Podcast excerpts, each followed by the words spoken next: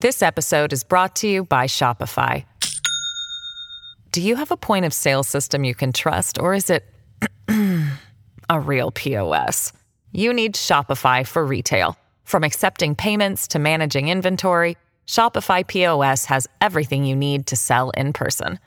Go to shopify.com/system all lowercase to take your retail business to the next level today. That's shopify.com/system. Hello, everybody. This is Marshall Poe. I'm the editor of the New Books Network. NBN listeners like to read books and buy them. So we thought we'd tell you that right now, our friends at Princeton University Press are having a remarkable site wide sale. You can get 50% off books, including ebooks and audiobooks, with the code 50, F I F T Y, at checkout until May 31. You can save some real money on Princeton University Press books. I encourage you to go there and check it out. Hi, uh, this is Aaron Weinacht, and uh, we're back here with the uh, new books in history. I'm talking to Professor Rosa daughter about her new book on Soviet uh, propaganda. It's called Enemy Number One. So, thank you for being with us, Professor. Well, thanks for having me.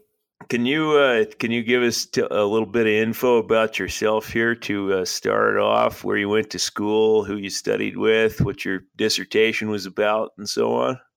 Yeah, sure. Yeah. Um, I went to graduate school at the University of North Carolina at Chapel Hill, where I had the privilege to study with uh, Don Raleigh, uh, uh, the Soviet expert at the University of Chapel Hill. It was a great environment, uh, very supportive. I came uh, as a very, I guess, unknowing Icelandic uh, student. I had just finished my BA degree at the University of Iceland when I came to do a PhD in in the United States, and um, I was interested in the Cold War from the beginning, and really interested in the Cold War from the Russian side. But I was rather ignorant of the way uh, American graduate school programs worked, so I didn't quite realize that I would become a Russianist. So I'm kind of an accidental Russianist, uh, but uh, I've really enjoyed it. I had to learn Russian as I went to graduate school, and uh, so it was quite intensive. But as I said, I had a great advisor. Uh, Don Raleigh was really amazing. And uh, this uh, book that we're actually going to talk about started as a dissertation project at UNC many, many years ago. yeah, lots of uh, lots of books do start out that way. I was I was wondering. Um, You've got you've got the t- the book listed as covering the era from 45 to 59. Uh, you think you could explain what makes that a logical period to look at Soviet ideology specifically? Oh yeah, sure. Um, it was my interest was in uh, perceptions of the United States of America, and as you can imagine, when I went to the archives to start digging for uh, how, in particular, uh, people, ordinary people, or Soviet citizens uh, perceived of the United States, uh, looking for these kinds of sources was difficult. It's kind of like searching for a needle in a haystack in terms of uh, finding anything out about popular opinion or just the popular reception of uh, ideas about America in that period. Uh, and uh, when I sort of started reading more about the efforts and the way that Soviet um, uh, propaganda was orchestrated in relations to the United States, I was immediately sort of intrigued by the post war period, this transition from uh, friend and ally to uh, enemy number one, to this ultimate uh, foe. And then, uh, as sort of looking at the changes, and the changes really don't start to happen until after Stalin dies. And one of the narratives in the book is really about how extraordinarily quickly that narrative does uh, change and take shape uh, after Stalin's death. And finding an end point was rather difficult, I would say, until I sort of realized that uh, I could focus on this period of Soviet American cultural relations before they were officialized before we had the official exchange agreement, which was signed at the beginning of uh, 1958 after several months of negotiation between the Soviet and American sides. And then, of course, uh, the, the, the reason to include 1959 was to sort of show the first full year of Soviet American cultural exchanges, official cultural exchanges, and how remarkable those efforts were. And really, as I sort of try to get at in the epilogue to the book, the year 1959 is both the beginning of these cultural exchanges and really the year where most excitement uh, is is going on about these relationships with the national exhibits in both New York and uh, Moscow, and then uh, Khrushchev visiting the United States of America, and then as uh, you probably saw when you uh, read the book, there are a lot of narratives going on because I also find found out that a part of the revival of Soviet American uh, cultural relations in the mid 1950s and Khrushchev advocating for this discourse of peaceful coexistence was really, uh, to a great extent, about the Soviet American War alliance. So I went back and sort of looked at how the Soviet American War alliance, which was, of course, celebrated during the Second World War, was then completely silenced during the Stalin time. And then uh, as a part of Khrushchev's narrative of peaceful coexistence, was celebrated, and how people really jumped on this opportunity in especially 1959 to celebrate this uh, important part of how they perceived of the Great Patriotic War or the Second World War, namely this uh, alliance with the United States of America. So there were both, I guess, practical reasons to limit uh, this topic to some extent, but also I think that there were logical uh, beginnings and endings to choosing these these dates, 1945 and then 1959. Uh, you you're suggesting at one point in the uh, in the book that you thought that the USSR kind of needed an enemy, and so when I was thinking about how you you periodized the book, I was wondering what uh, why didn't they need an enemy after after 1959? I mean, did they get a new one, or was it just less ideologically essential to to have you know the capital E enemy? Oh, that's a good question. Yeah, I like the uh, this idea of the Soviet Union sort of needing an enemy to sustain support for the regime. I borrow some uh, great quotes from uh, British uh, scholar Professor David Caute about precisely, you know, this need for Soviet citizens to know where they stood in relations to enemies. I mean, earlier it was, you know, the Reds against the Whites, and then we had the whole, uh, you know, the Kulak was the enemy, and then of course it was very easy to unify the Soviet population against uh, the fascists and Nazi Germany during the Second World War. And uh, I did not mean to suggest that uh, the American enemy only exists for that period of time. It does continue, and especially you know after this great year of 1959, when we then have the shooting down of the U-2s by airplane, and then later the Cuban Missile Crisis in 1962, America appears, of course, as the number one enemy because as long as the Cold War is uh, is going on, the, the, it'll always be the number one enemy. So I guess a part of the narrative is just to show how it wasn't easy for the Soviet Americans to uh, create this enemy narrative of the of the of the United States of America, especially after the wartime alliance. The Soviet people didn't buy into it as much as they had bought into the narrative of the fascists as the number one enemy. Um, and then sort of showing that it's that it that it changes over time that there are ways you know we we go from the official top down orchestrated anti-american narrative to the sort of also top down orchestrated narrative of peaceful coexistence but a, a narrative that allows for uh, an inclusion of uh, positive statements about especially the wartime alliance or the united states in in general. But it does fluctuate as the Cold War continues, uh, and uh, uh, but it, it is never as um, as strong as it was in the late Stalin era, where we have the official anti-American campaign that really made it dangerous to have any kind of positive opinion of the United States of America and the Soviet Union. I was wondering, kind of building on that same subject there, you know, that uh, you know, Stalin, it appears, made made a good bit out of the argument that, that that purposeful delay of the second front argument. Is that something the Soviet public kind of bought into? Do you think?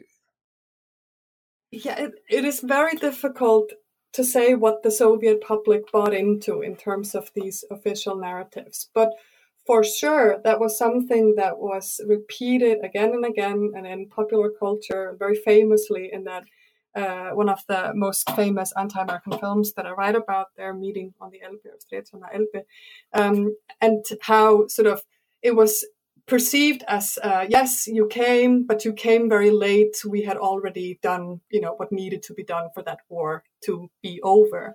So it was a very strong uh, part of the official narrative about how to perceive of the Second World War, and and the uh, and the uh, American uh, alliance with the Soviet Union, but. Uh, how the Soviet people saw it is always going to be very uh, difficult to get at. And, you know, ultimately that was what I tried to do in the, in the book, in the research is to get at these uh, popular opinions or utterances about the United States and the, and what I saw was precisely the opposite of that official narrative namely that people you know looked back at these years with sort of uh, you know, nostalgia, thinking about the time when we had been friends and we had cooperated, and why do we now have to, you know, be so hostile to one another and stuff like that.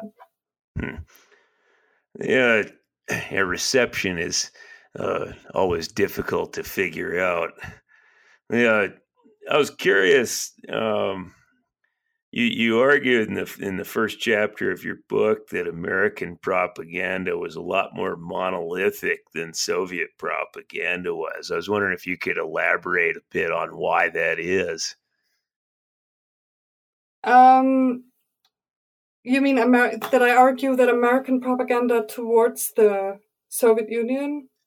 Yeah, that um, at least I got the impression. Correct me if I'm wrong. That uh, you thought that American propaganda about about the Soviet Union took a more consistent uh, consistent line, whereas uh, Soviet propaganda about America was a lot more variegated. Yeah. Um, okay, yeah, that's that... that's really yeah, yeah, yeah, yeah. I mean, the when you read the sort of historiography about Cold War propaganda and the American perception of the Russians. It's really just, you know, there is sort of a group that is labeled the Russians or the communists, and that sort of just describes an enemy of American values and, you know, the communists versus the capitalists. So the bipolarity is very strong uh, in the American historiography and on American early American Cold War propaganda.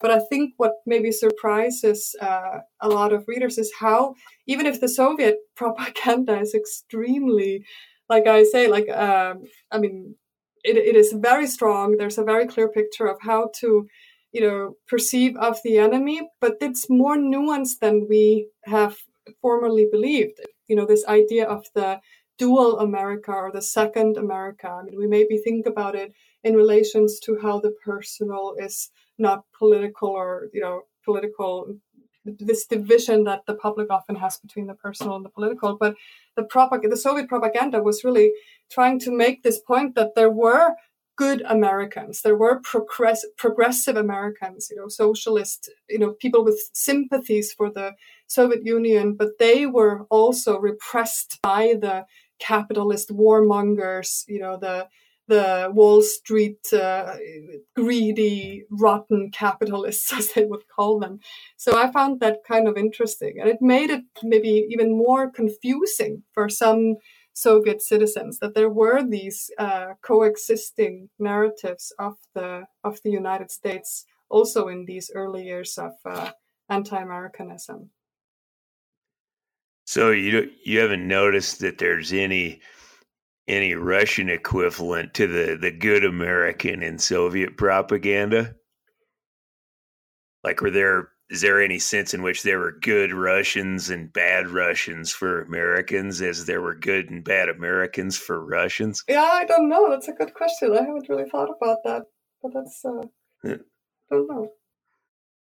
Yeah, I've I've uh, that's not something I I know a lot about either. Perhaps that's a uh, a research project waiting to be yeah. uh, waiting to be done there. Yeah. Uh, I was I was curious in that chapter. This is, I guess, maybe just kind of a idiosyncratic interest of mine. But you were talking about Jack London mm-hmm. a bit, and I was wondering, was the actual book "The Iron Heel" ever translated into Russian? Because I saw that you you talked about there was a film made in 1919, uh, but I was never able to track down if the actual text of the book was translated. Do you know if it was? Oh, I don't don't know in particular of that book, or I don't remember. Like I've seen lists of books that were translated at uh, certain points in time, but they're like you know the whole book publishing business in the Soviet Union at this point in time was so it was so confusing. Like they didn't pay royalties, and it was really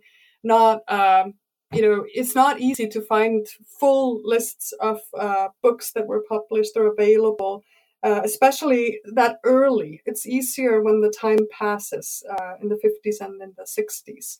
But uh, I wouldn't know. I'm sorry. Yeah, they were really interested in these what these authors that they labeled progressive American authors. Yeah.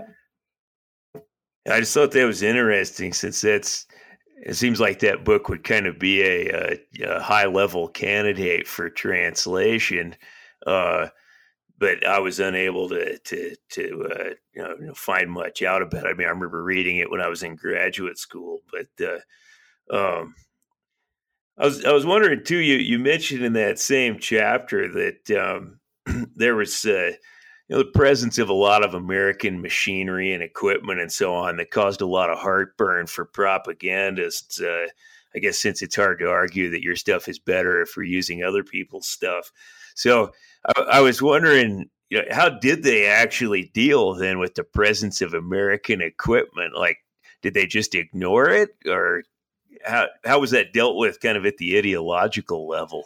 Oh, I mean, at the ideological level in the post-war period in the yeah as of 1946 1947 it was not mentioned at all like it was not it was completely gone like i talk a little bit about how when john steinbeck went on his famous uh, 1947 visit to the war-torn uh, soviet union and encountered these uh, you know factories that had been uh, yeah rebuilt in the in the Soviet Union and all these. Uh, I mean, there were still a lot of products and machinery just from Lend Lease and the Second World War, and uh, but that was it was completely silenced. It was it was not allowed to discuss it or include it, and that's why also some of the you know the creative intelligentsia, the the playwrights, or just the uh, people responsible for st- staging uh, props uh, in the theaters were uh, got into trouble if they're uh, if they when they were trying to stage America, like even a very anti-American view of the United States, that it was very very difficult to please the authorities because they just didn't want any mention of it at all. It was really gone. Was there was there any effort to actually get rid of American machinery and equipment, or are we just trying to you know get what we can out of it and and while not talking about it? I know? think the latter. I, I don't know completely, but I think the latter. It was really yeah. Let's just gloss over it, but I mean, uh, it was and, and not mention it and not celebrate it in any way, which was a contrast to both the Second World War, where the Soviet Union had accepted and needed these products, and also these earlier narratives from the 1920s and 1930s where parts of American progress were actually openly celebrated in the in the Soviet Union. So that's also part of my argument is that it's not easy to all of a sudden silence all discussion, all praise of anything American in Soviet society when for decades now it had been sort of okay to look at some aspects of American society that were sort of seen as adaptable, that that could be useful for creating, of course, a socialist and a superior modernity. But uh, with there was some acceptance of American uh, progress and American successes in the 1920s and 1930s, and that was completely gone in the 1940s. You uh, you brought up Steinbeck's visit uh, earlier. Maybe you could uh, uh, tell everybody kind of just what what Steinbeck was up to on that visit. Just a little bit about uh, the the overall intention of that and how it turned yeah. out. Yeah, he had been uh, to the Soviet Union earlier in the 1930s, and the 1947 visit to the Soviet Union was kind of a last sort of visit or a part of his uh, uh, sort of traveling through war torn Europe. So he has he was a sort of yeah, it was a part of a sort of war journalism, I guess. And uh, the Soviet Union was really hesitant. The authorities were not accepting or inviting a lot of foreigners uh, in these years uh, with the Soviet Union completely in ruins.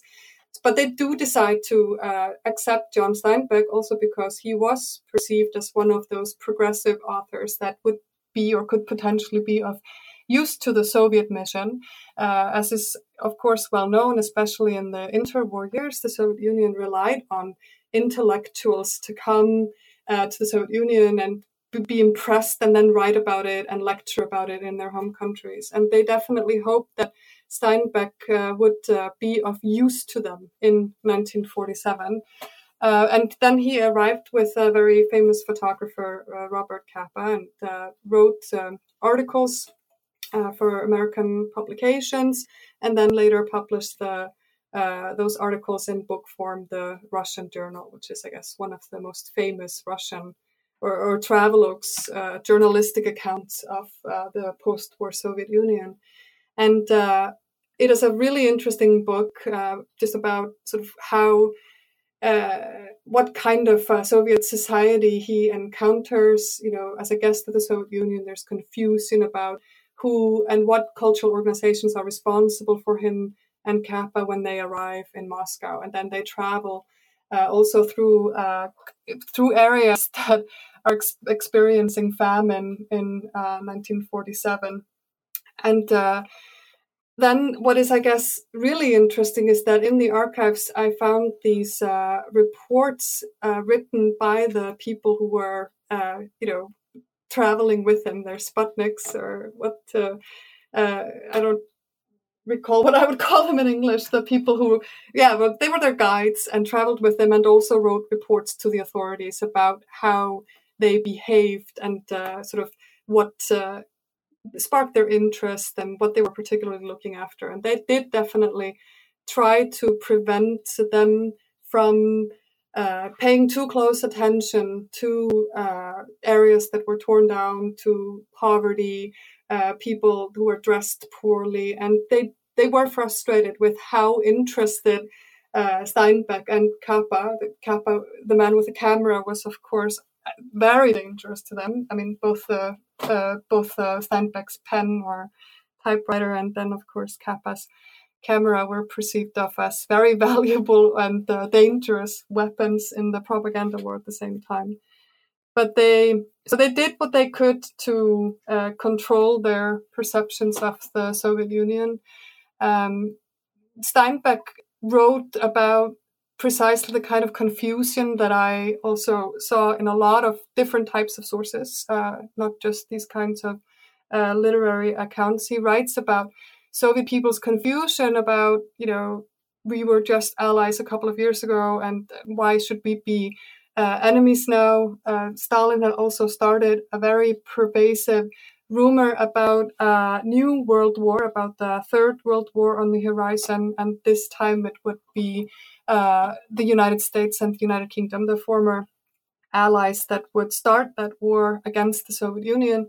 So there was a lot of uh, confusion uh, and also a lot of sort of uh, a lot of feelings sort of involved about how people didn't didn't see that as a productive and and were I mean Steinbeck was really sort of happy like this kind of people to people uh, yeah diplomacy is maybe too much at this point in time but just the personal contacts were really valuable uh, for the readers then of Steinbeck to understand that uh, it wasn't all about to you know not, not all Soviet people were anti-American at that point in time. And the trip actually was then evaluated uh, by the Soviet authorities as a failure. Uh, he was not seen. I mean, he did. He was too critical of the Soviet Union for them to be pleased with uh, with what he what he wrote in the end.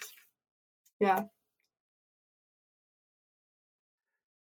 So what what uh, that actually was kind of my next question was, um, you know, with given that so much of Steinbeck's visit was staged you know, I invariably, you know, you think of the the infamous Potemkin villages of uh, Catherine the Great there.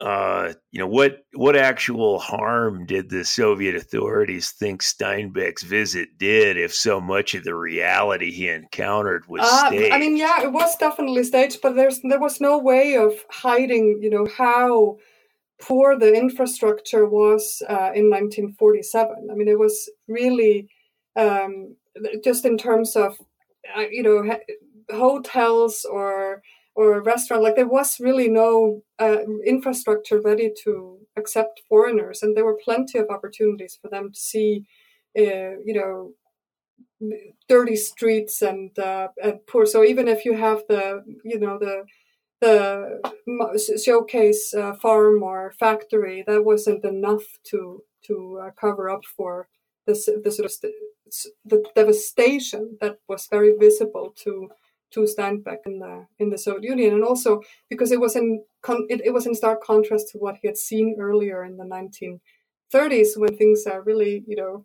there's this uh, optimism and uh, massive um, uh, industrialization and very visible changes. So so I think that uh, they, they took a risk by accepting somebody of his stature, knowing very well that he would uh, write uh, and be and, and and people would pay attention to what he was writing about the Soviet Union, and but they were hoping that he would be uh, that he would be more more friendly, probably hoping then that he would not focus or not be too critical of what he saw, and and they couldn't hide like the Potemkin village could not hide the devastation of the of the war and the infrastructure um, for foreigners was just not there. Yeah.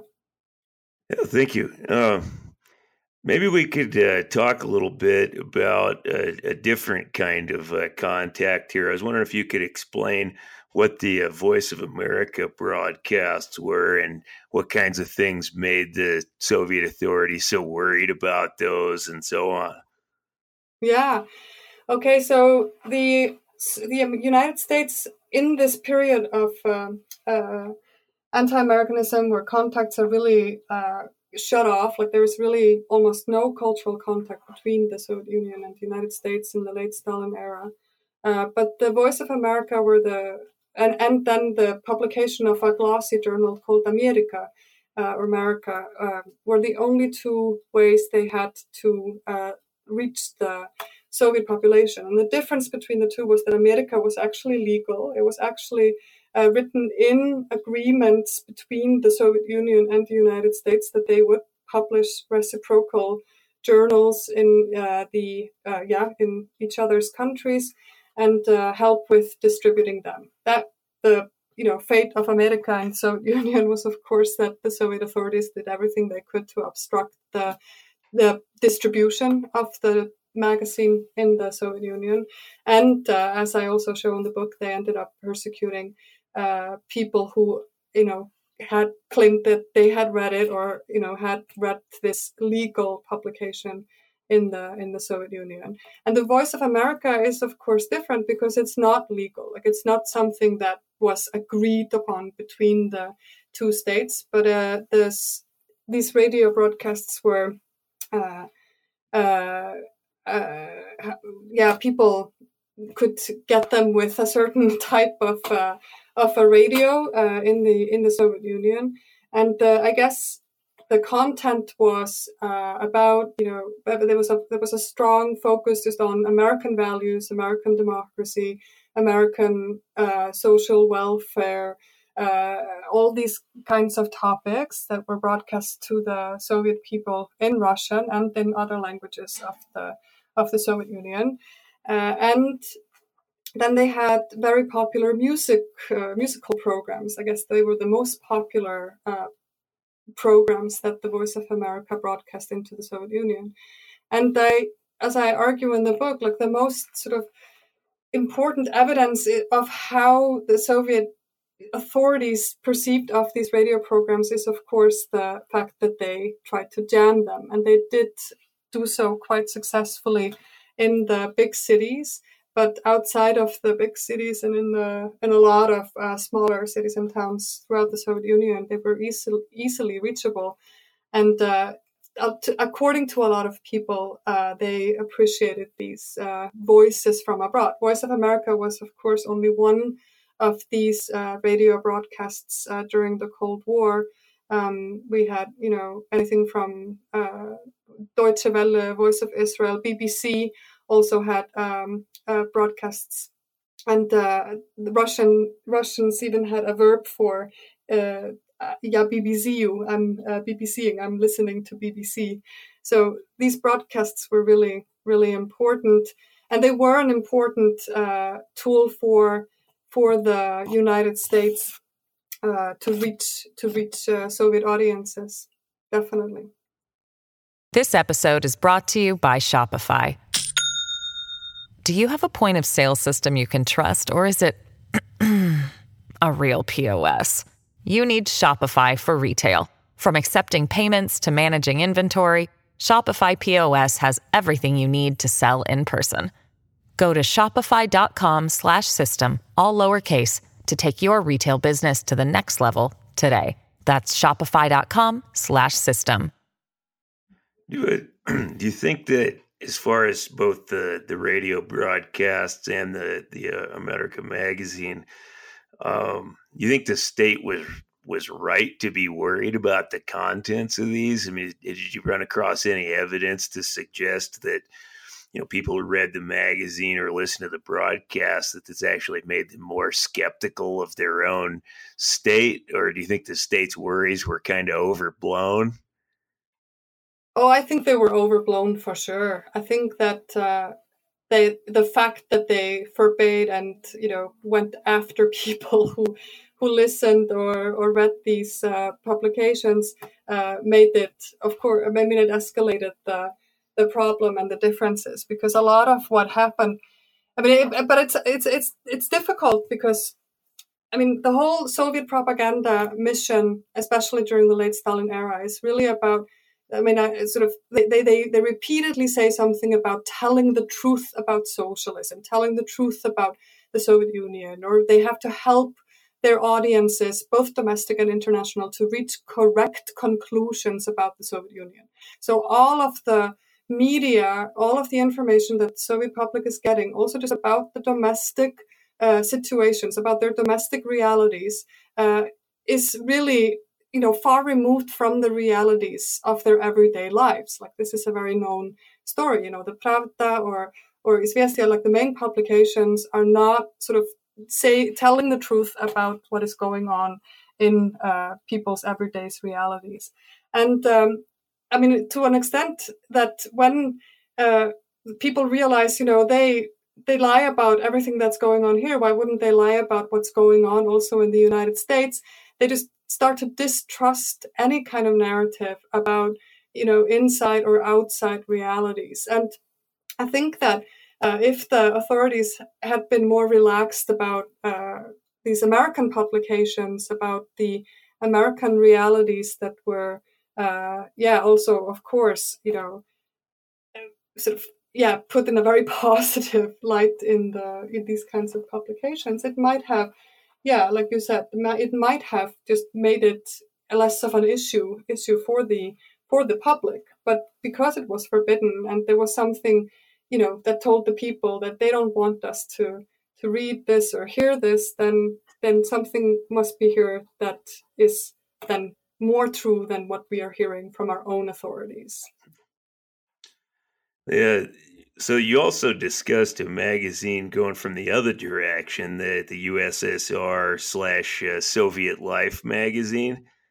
What do you, do you see that? Uh, do you think the contents of those publications are are pretty similar? Like, do Americans tend to want to tell Russians the same sorts of things that Russian magazines want to tell Americans about their respective countries. Oh, that was really, I think, uh, quite interesting, especially when in the aftermath of the Soviet American revival in 1955, when the Soviet cultural organizations start to really sort of, yeah, they're just able to work normally again after the uh, uh, late Stalinist era is over. And then uh, one of the things that they start focusing on is how they are perceived in the United States. And this journal that you mentioned, USSR or Soviet Life, is uh, uh, one of those uh, case studies that I have that show how how they were just completely missing out on uh, reaching American audiences. And I found it extremely interesting that they, they still had friends in the United States, you know, uh, friends from the National Council of American Soviet Friendship, and people who really wanted to help them reach uh, reach American audiences with uh, some kind of message about Soviet modernity and so the sort of successes of Soviet socialism. And they form something like focus groups. So they have well meaning, considerate American friends of the Soviet Union read these journals and then point out what is wrong with them and why they are not reaching American audiences. So the Soviets were way too focused on, you know, yet another uh, tractor factory or some uh, uh, war heroes that the American public just was not interested in at all.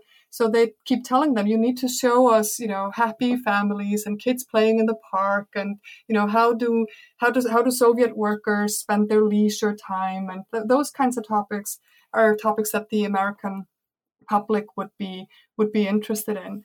And I found it really interesting that it, it is really kind of like a focus group, and they do get a lot of well meaning feedback and suggestions for improving their image in the United States of America but somehow the message does not get across at all. And of course, the American journal in the Soviet Union was precisely, you know, especially as the 1950s progress and the Cold War uh, increasingly becomes a war that is about consumption and convenience. Uh, they do, you know, use that in their material and have great success with it, uh, uh showing washing machines and uh, and uh, tools that will help, uh, especially, yeah, um, uh, housewives or, or mothers uh, make their lives easier. Yeah, for sure. Why do you think that is? That, uh, as you put it a second ago, I think you said the message didn't really get across from the, the focus groups to the people who are putting the magazine together. Like, why? Do, what do you think the yeah the block was. Yeah, I mean, that was one of the things that I really found quite shocking because there were more examples of this. Like when in 1955 we see the first delegations, like the exchanges of delegations between the Soviet Union and the United States. And we have, uh, you know, an agricultural delegation going to the United States, and then later this journalistic uh, delegation that I give quite a lot of space in the book, also because the the leader of that delegation, Boris Polevoy, he was a veteran of the meeting on the Elbe that uh, where Soviet and American soldiers met and the end of the Second World War was in sight in 1945. And then he was a member also, yeah, of that famous delegation in 1955. And then um, he uh, was a part of the of the soldiers who uh, on the Soviet side uh, helped organize the reunions between Soviet and American veterans of the meeting on the Elbe. And he wrote, I mean, the, uh, all of the journalists wrote books and articles in Soviet publications that were very sort of carefully treading the line between how far, you know, how much can you say that is positive about the United States and then also adhering to the official policy of, yeah, yeah, they may be doing something right, but uh, you know the Soviet Union is uh, is the superior uh, democracy, the, the, superior modernity, and he also gets this kind of advice, you know, from uh, American from African American activist and singer actor Paul Robeson, who's a great friend of the Soviet Union, and tells them in in just so many words, you are your propaganda methods are outdated. Your knowledge of the United States is really uh, you're out of touch with uh, progress that has happened in in racial and uh, social relations in the in the United States. So he sort of he really you know tells them straight out what they're doing wrong. He says you cannot, you know, you cannot uh, explain American racial relations based on Uncle Tom's Cabin in the year 1955. Like you are completely out of touch. So they were out of touch from 1945 to 1955 when these uh, cultural officials, members of the creative intelligentsia in the Soviet Union, who, the people who uh, were manning the you know American desks at the cultural organizations, they did not have any access or very little access to sources about American society uh, in those years. And then what is so fascinating is that when they when they find these contacts again, they have you know delegations and they interact with Americans on American soil and in the Soviet Union, and they talk openly and they write these reports to the authorities uh, and really nail the problem with the Soviet propaganda mission, and nothing changes. And I mean, I, I found that one of the uh, sort of major conclusions is that they had all the information to, you know, completely turn their propaganda campaign around to uh, start, you know, speaking to larger global audiences with an understanding of how you know far the world had come and uh, all, the changes that uh, the world had seen, especially in terms of uh, this focus on racial and social inequality in the United States and all over the world. This is a big part of the international propaganda of the Soviet Union. And they, they just they don't change. It, it doesn't change. And I, I don't have the answer answer for why that is because I was actually kind of surprised by how vibrant these discussions were behind the scenes, but uh, they never made it. I mean, maybe that's just sort of the whole uh, Soviet system, like how it just, you know, it was not an easy uh, system to come and make changes. It was only in what 1985 that uh, that that was really uh, uh, possible. Well, that's an interesting conclusion then that Soviet propaganda could have been a lot more effective than it was. Uh, yeah, I was. Yeah, yeah. So. I, th- I think so. Like the propaganda state, like it's always been, you know, the Soviet Union as the propaganda state. And I mean, to me, it also just shows how you know, we all know that the Cold War is based on these mis, uh, misunderstandings and these fears, these mutual uh, suspicions and uh, disinformation. And now uh, it just seems to me if the, if the American side had known how, you know, insecure the Soviets actually were, like the propaganda state was really not performing to its you know, it, they could have done a lot better had they put all their knowledge to hmm. use. yeah, that is an interesting finding there. Yeah. So you were you're talking a bit about the the Soviet delegation to the United States, and I was wondering. I, I was really interested when I when I read your book about the uh, Soviet visits to American families, and I was wondering if you yeah, could talk yeah. a little bit about that. And also, I was quite curious as to what level of preparation American families would have had for those visits, how families got selected. Uh, can you elaborate on that portion of the book? Oh yeah, I wish I, I wish I knew more about how they were selected and elaborated because I don't really have any information on that process. But I really think it would be interesting to to even do an oral history and talk to people who were approached, you know, about hosting Soviet delegates uh, in 1955 or even later. But it was very clear, uh, especially there in 1955, that the Soviet delegates they had that mandate from home that they were really supposed to go out and reach into broader American society, and they were frustrated in the beginning of their trip about how difficult it was. I mean, they were just, I mean, like they said, I mean, they criticized us for shepherding people, keeping them in, you know, in planned uh, tours with a strict itinerary, but that's exactly what's happening to us in the United States. And we are not really reaching the public. You know, they just go from official site to to, a, to the next visit on the itinerary. So so it was also appear it appears in the the way the Soviet side wrote about it that it was something that was put together uh, with after they had asked for it once they already were in the United States. So it was not something that was prepared uh, sort of well in advance, not these uh, home visits. But it would be really interesting to to know more about the American side. I know from what the Soviet uh, uh, delegates wrote about them is that uh, they, you know, very clearly uh, say in the reports that the American public has a great sympathy for the Soviet war effort, and we should be uh, using our sort of we should be celebrating the alliance. We should be celebrating our efforts to fight that war together, and it'll it'll only benefit us because it will also bring out more sort of attention to our accomplishments during the Second World War, and we can use that. And it was really focused on how mutually, uh, you know, ordinary people in the United States were uh, just as uh, uh, wanting of long-lasting peace, and were not, uh, uh, and wanted to, you know, do everything they could so that the nuclear threat would stop dominating their lives, and believed in these kinds of personal contacts.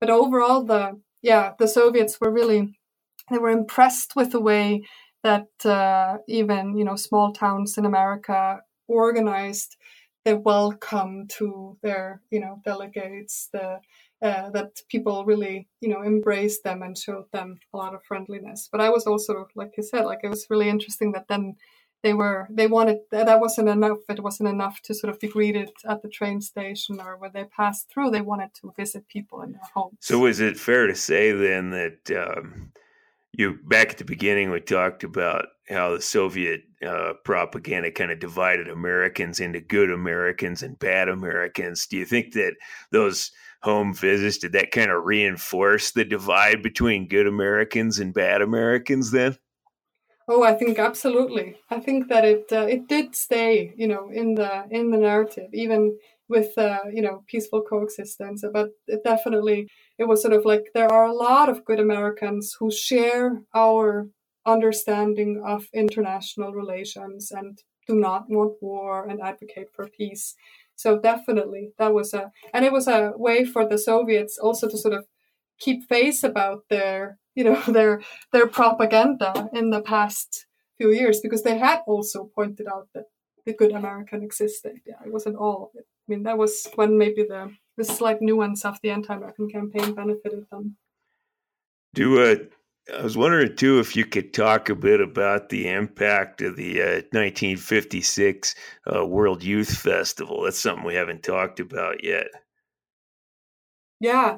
Oh, yeah. It was 1957. Uh, the Moscow Youth Festival. I'm not sure.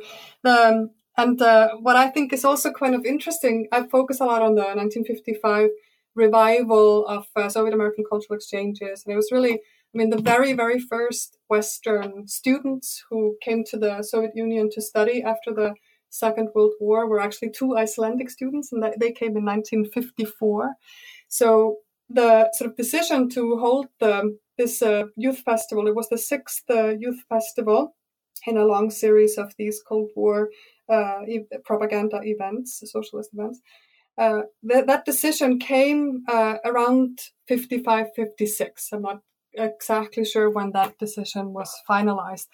But I've also always found it interesting that after, you know, the yeah 56 with a secret speech and then later with uh, hungary uh, people kept saying, you know, now Khrushchev probably wishes that he could he could uh, change his mind because now it is really kind of dangerous to allow all these youth to enter the Soviet Union. But it was too late for him to back out, and it was, I mean, a, an event that uh, took an enormous amount of planning and coordination throughout the Soviet Union, and uh, they ended up greeting 30,000 foreign uh, youth and students in Moscow in the summer of 1957. And uh, it was uh, the sort of biggest opening of the Soviet borders since the since the Second World War. The you know it was only during the Second World War that the Soviet people were able to interact with foreigners to the extent that they were during the World Youth Festival a lot of the delegations traveled by train, so they went, you know, to different uh, parts of the country on their way to Moscow. And all the Soviet delegates also traveled uh, from all over the country. So Moscow was really uh, vibrant, and and it was the type of mega event where the city is cleaned up completely. You know, uh, homeless uh, people are taken away, and and the and the street lights are particularly bright for the duration of the of the of the trip. And uh, Khrushchev, of course, wanted to use this to showcase Soviet superiority and the accomplishments since the Second World War. And that, I mean, that was partially, I think, a success, but uh, it is mainly remembered for the impression that it left on Soviet citizens, like meeting so many so many foreigners and especially uh, Western uh, youth. There were not many Americans at the World Youth Festival. There were only uh, a little bit over 100, and they suspected that a, a large part of them were uh, CIA recruits. And they were probably right that uh, quite a few of them were. But there were very big delegations from a lot of other countries, and they were not all, uh, you know, fellow travelers or sympathizers with the Soviet Union. Uh, a lot of young people also just saw it as an opportunity to travel and see this uh, superpower from the inside. So it was a really, I think, uh, and it's an event that is remembered, um, uh, uh, yeah, to this day as a as an event where this opening to the outside world really, really took place, and it left a great impression on a lot of Soviet people.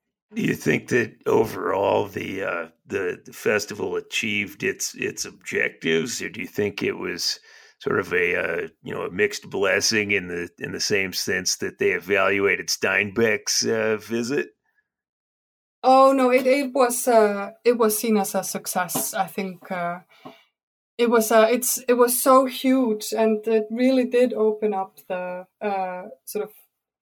I mean, they they were more accepting, I guess, of the fact that it that no, not everybody would walk away with a positive experience from the Soviet Union. They knew they couldn't. I mean, they tried to control uh, perceptions uh, of the Soviet Union also in 1957, but they were more accepting than uh, they were in 1947, and yeah, more realistic uh, in terms of understanding that uh, a lot of people would walk away with a with a different perception. I think that the what um, the fact that they were left with um, a change in the perception at home uh, probably came more as a surprise to them uh, in 1957.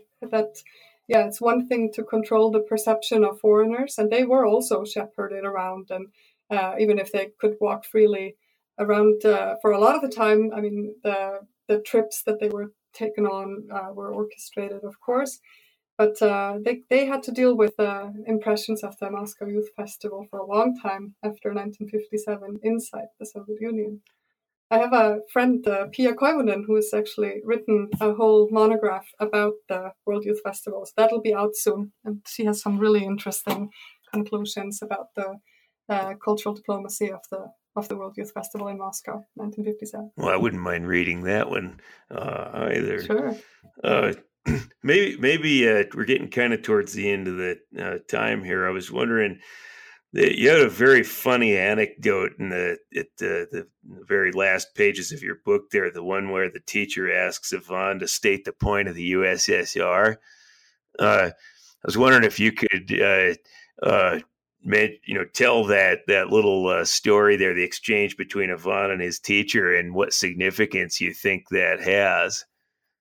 Yeah, yeah, that's great that you that you noticed that. It's one of the. It's just a. I mean, a, there's a lot of jokes from the Soviet period, and there are also books about how people dealt with Soviet life and Soviet realities by telling these very marked uh, uh, political jokes. And I really think that this joke that I recite is really sort of confirmed all this ambivalence uh, and the, about attitudes uh, towards the United States of America and the Soviet Union. So it's a teacher that was quizzing her pupils on the difference between decadent capitalist America and socialist Russia. Tell us, Ivan, she asked, what is the United States like? The United States is a capitalist country where millions of people are unemployed and where millions of others are starving, he recited. That is very good, Ivan. Now, Sasha, you tell us what is the goal of the Soviet Union? To catch up with the United States. Yeah, yeah, it's a. And I think that is really it. It just exactly points down, you know, like that. And and and I also point out. I mean, anti-Americanism is complicated, and this idea of you know a lot of unemployment and um, and uh, yeah, social and racial inequality in the United States. It was not wrong. There were issues in the United States at this point in time, but it was the way that they did it uh, and the way that uh, all sort of opinions about the United States were suppressed, and then how they can maintain all these things about the United States as this evil capitalist country, but at the same time, with Khrushchev's narrative, yeah, you know, we are still here to uh, catch up with the United States. Yeah. I was I was wondering um, the that joke there at the end of the book made me made me think of this. Um, how Soviet propaganda dealt with the fundamental paradox that we don't want to be seen as materialistic, but our main argument for success is in production of material goods. You know, I, I had a chat with uh, Professor Margaret Peacock about a, a Cold War propaganda book uh, a little while ago, and, and kind of asked her the same question. I was wondering if if you'd have any thoughts on that that basic paradox. Yeah, um, yeah, I heard that interview. It was great, by the way. um, I don't really have, I guess, um, sort of why the Soviet Union, how they reconciled this this measurement. I mean, I think it took them a took them a while. I think it was the the youth festival, the American National Exhibit in 1959 was also left a huge mark on the Soviet population in terms of how you know the sort of ordinary life of American workers or you know American. Uh, uh, people were displayed for the Soviet people, and you know the souvenirs that the Soviet attendees at the at the Moscow at the National Exhibit in uh, Sokolniki Park in Moscow, 1959. You know, were anything from Pepsi Cola to uh, lipstick and uh, little pins, uh, sort of, and so so so there was there was this sort of rhetoric about yes okay they offer this type of convenience but we also provide for our people in a different way and they try to i guess uh, sort of counter the uh, american propaganda about the quality of life or the way of life in the united states uh, and they had a lot of people uh, also write in and i quote some of them in the book who were skeptical of the American successes. So they were defensive of sort of the Soviet uh, material, you know, the, the, the, way that the Soviet Union provided for them materially with the, you know, the Soviet way of life. And they were very skeptical of American claims of how well they provided for their own people. And also, you know, because of their own media realities, uh, often suspected them to be blatant uh, lies or, you know, false, false truth.